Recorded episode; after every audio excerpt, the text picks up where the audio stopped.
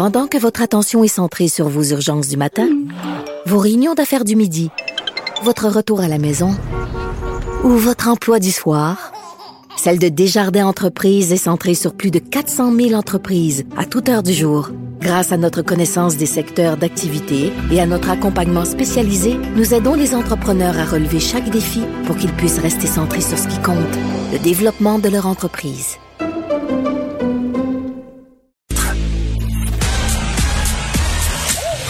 Geneviève Pétersen. Elle réécrit le scénario de l'actualité tous les jours. Vous écoutez Geneviève Pétersen. Cube Radio. On est avec Jean-Louis Fortin qui est directeur de notre bureau d'enquête. Jean-Louis, salut. Bonjour Geneviève. Écoute, euh, on commence euh, par un dossier qui, bon, euh, me fait réagir quand même pas mal. Le Denis Coderre s'est mêlé du dossier de la Formule un à Montréal euh, sous la demande du ministre Fitzgibbon. Oui. Tu sais, Denis Coderre, là, quand il est parti dans la controverse, on va le dire, hein, il n'avait pas été réélu en deux mille dix-sept parce qu'il y avait entre autres le fiasco de la Formule E. Il avait organisé un événement un peu euh, contre vents et marées qui avait mal tourné, les gens avaient été dérangés, pas beaucoup de spectateurs, des billets donnés, un rapport dévastateur. Ça s'était très mal passé. Mm-hmm. Puis, les, beaucoup de gens avaient mis ça un peu sur le compte de son style... Euh, Comment, comment qualifier le style de Denis Coderre? Cavalier. Cavalier. C'était un gars, on va se le dire, qui était tanné, il travaillait trop, euh, ça allait pas bien dans sa vie personnelle, euh, il était pas tout à fait sympathique quand il répondait aux questions des médias, il était usé, on va se le dire. Mm-hmm. Je n'apprends rien à personne en disant que Denis Coderre, à la fin de son premier mandat, là, euh, ça, ça, il, il avait besoin de se reposer. Là, quand il revient en politique, Denis Coderre, il y a quelques mois, il nous dit « J'ai changé ». Croyez-moi, euh, la Formule E, c'est du passé. Mais ce qu'on découvre en coulisses, en faisant des, des, des coups de téléphone ou à des gens très, très près du dossier, là, des gens là, euh, autant là, à Québec qu'à Montréal, c'est que le Denis Coderre de deux mille dix-sept est encore, euh, encore présent.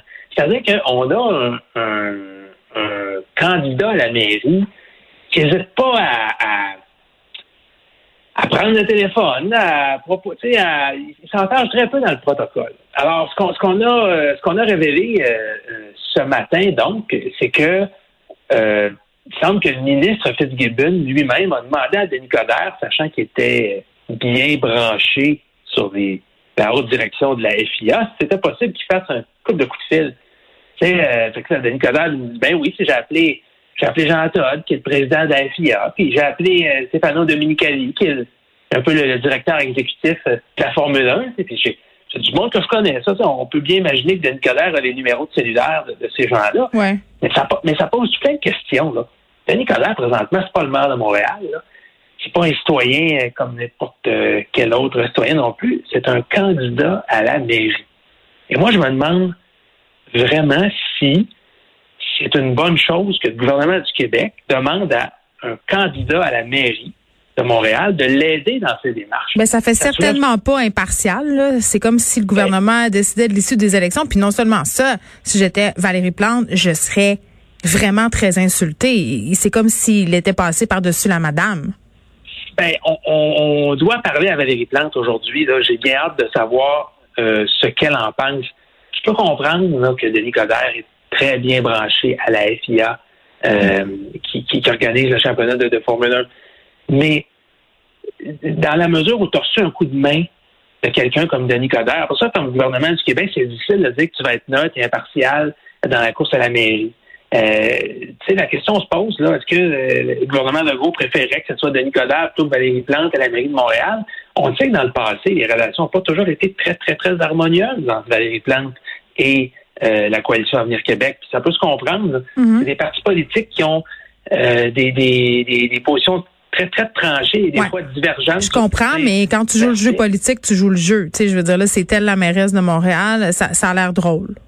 Effectivement, appeler l'adversaire de la mairesse de Montréal, un candidat à la mairie, pour lui demander d'aider dans les négociations, ça c'est très particulier, en effet. Chose certaine, on n'a pas senti de malaise à Québec, car Fitzgibbon, on connaît son style très, très ben là, direct. Jean-Louis. Un peu comme Denis Coderre.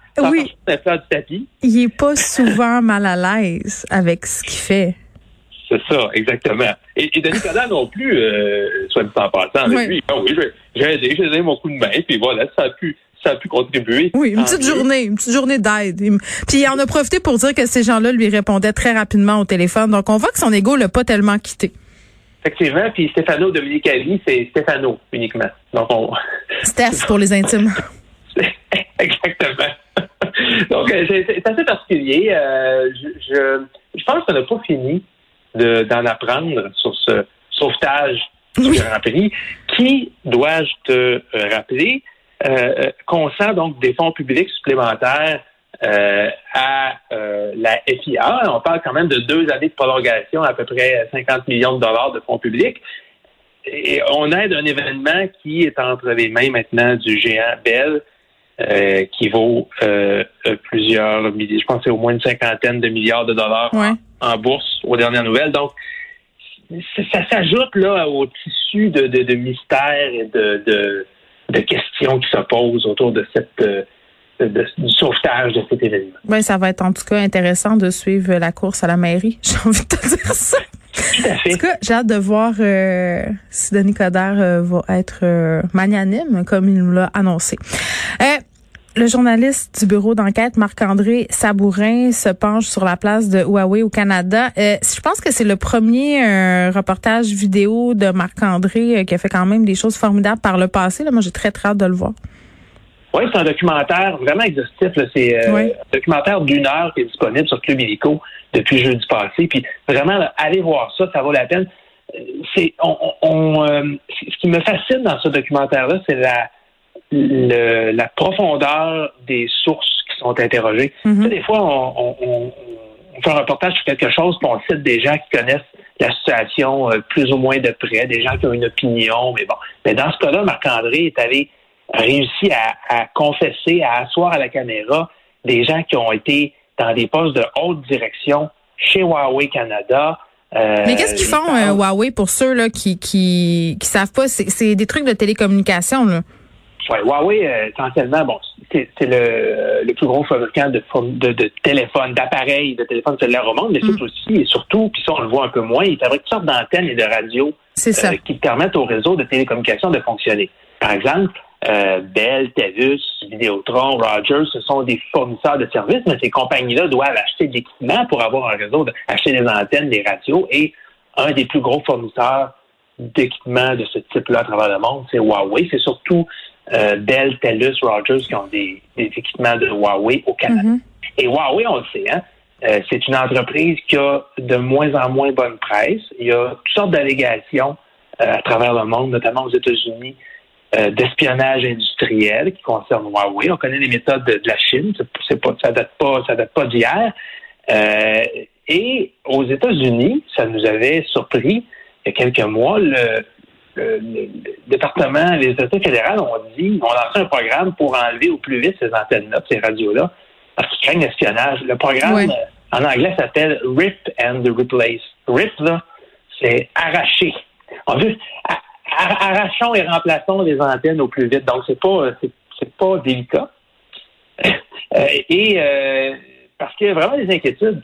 Et, et, et les États-Unis ne sont pas le seul pays hein, qui... qui qui veulent se, se débarrasser du matériel Huawei, le Royaume-Uni, l'Australie, la Suède aussi, ont tous dit, comme les États-Unis, il n'est pas question que Huawei fournisse de l'équipement pour le réseau de prochaine génération, là, le cinq G qui va révolutionner, entre autres à cause de la vitesse et des communications cellulaires. Alors, au Canada, on s'est demandé qu'est-ce qu'on fait.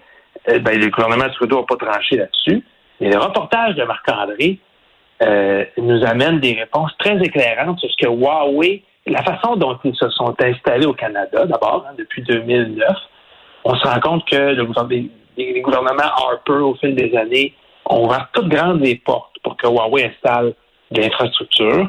Les, les sources citées dans le reportage nous montrent un peu la, la méthode. Hein. Il y a des gens même qui nous, qui nous racontent qu'il y a eu une mystérieuse attaque informatique en provenance de la Chine qui aurait visé Nortel et qui a sorte de secret industriel, de documents de très, très haute valeur qui auraient été dérobés de cet ancien géant canadien des télécommunications. Nortel, on se rappellera, hein, dont la chute a été, euh, a été spectaculaire. Mmh. C'était un peu le fleuron canadien des télécoms, une entreprise d'envergure mondiale qui n'existe plus aujourd'hui. Et donc, ça posait la grande question, est-ce que la Chine a volé au Canada la technologie de pointe qu'on avait, l'expertise qu'on avait? On sait qu'ils ont embauché par la suite des...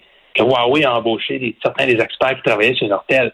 Fait que ça, c'est, ça soulève une question intéressante, puis il y a vraiment, il se trouve des experts pour penser que grâce aux équipements qui sont installés ici, Huawei pourrait avoir la capacité de nous, de nous espionner. Mais il y en a même qui euh, pensent que c'est le plan caché de la Chine. Là, on n'ira pas aussi loin ouais. que ça, là. Euh, ce sont des théories quand même euh, qui vont très, très loin, mais quand même. Moi, moi, je veux dire, je suis pas un adepte de la théorie du complot. Il faut prouver ce qu'on avance. Il faut mm-hmm. parler à des gens qui détiennent, qui sont près de l'affaire, qui détiennent l'information. Ouais. Mais minimalement, quand on parle, par exemple, à l'ancien directeur des services secrets canadiens, Richard Fader, lui, c'est pas le gars qui passait le balai, c'est le gars qui dirigeait les services secrets canadiens. Puis lui, il pense qu'il faut tout enlever, mm. tous les équipements Huawei au Canada. Et là là, mais ben c'est ça. Puis Marc-André, je pense à Sabourin, il faut euh, souligner son travail, il a réussi à parler à des sources qui sont très très près du dossier. Et ça, c'est pas euh, c'est pas souvent qu'on, qu'on a accès à ce type de sources-là. Ça s'appelle La Brèche, c'est disponible ouais. sur le Club Illico. Vraiment, moi je l'ai pas encore vu, Jean-Louis, je me réserve ça. J'avais les enfants en fin de semaine, donc pas de temps. Mais là, ils sont partis. Je te jure, ce soir, je sais ce que je fais. Yes. J'écoute ça. Merci, Jean-Louis. Ça va être une heure bien investie. Exactement. Bye bye.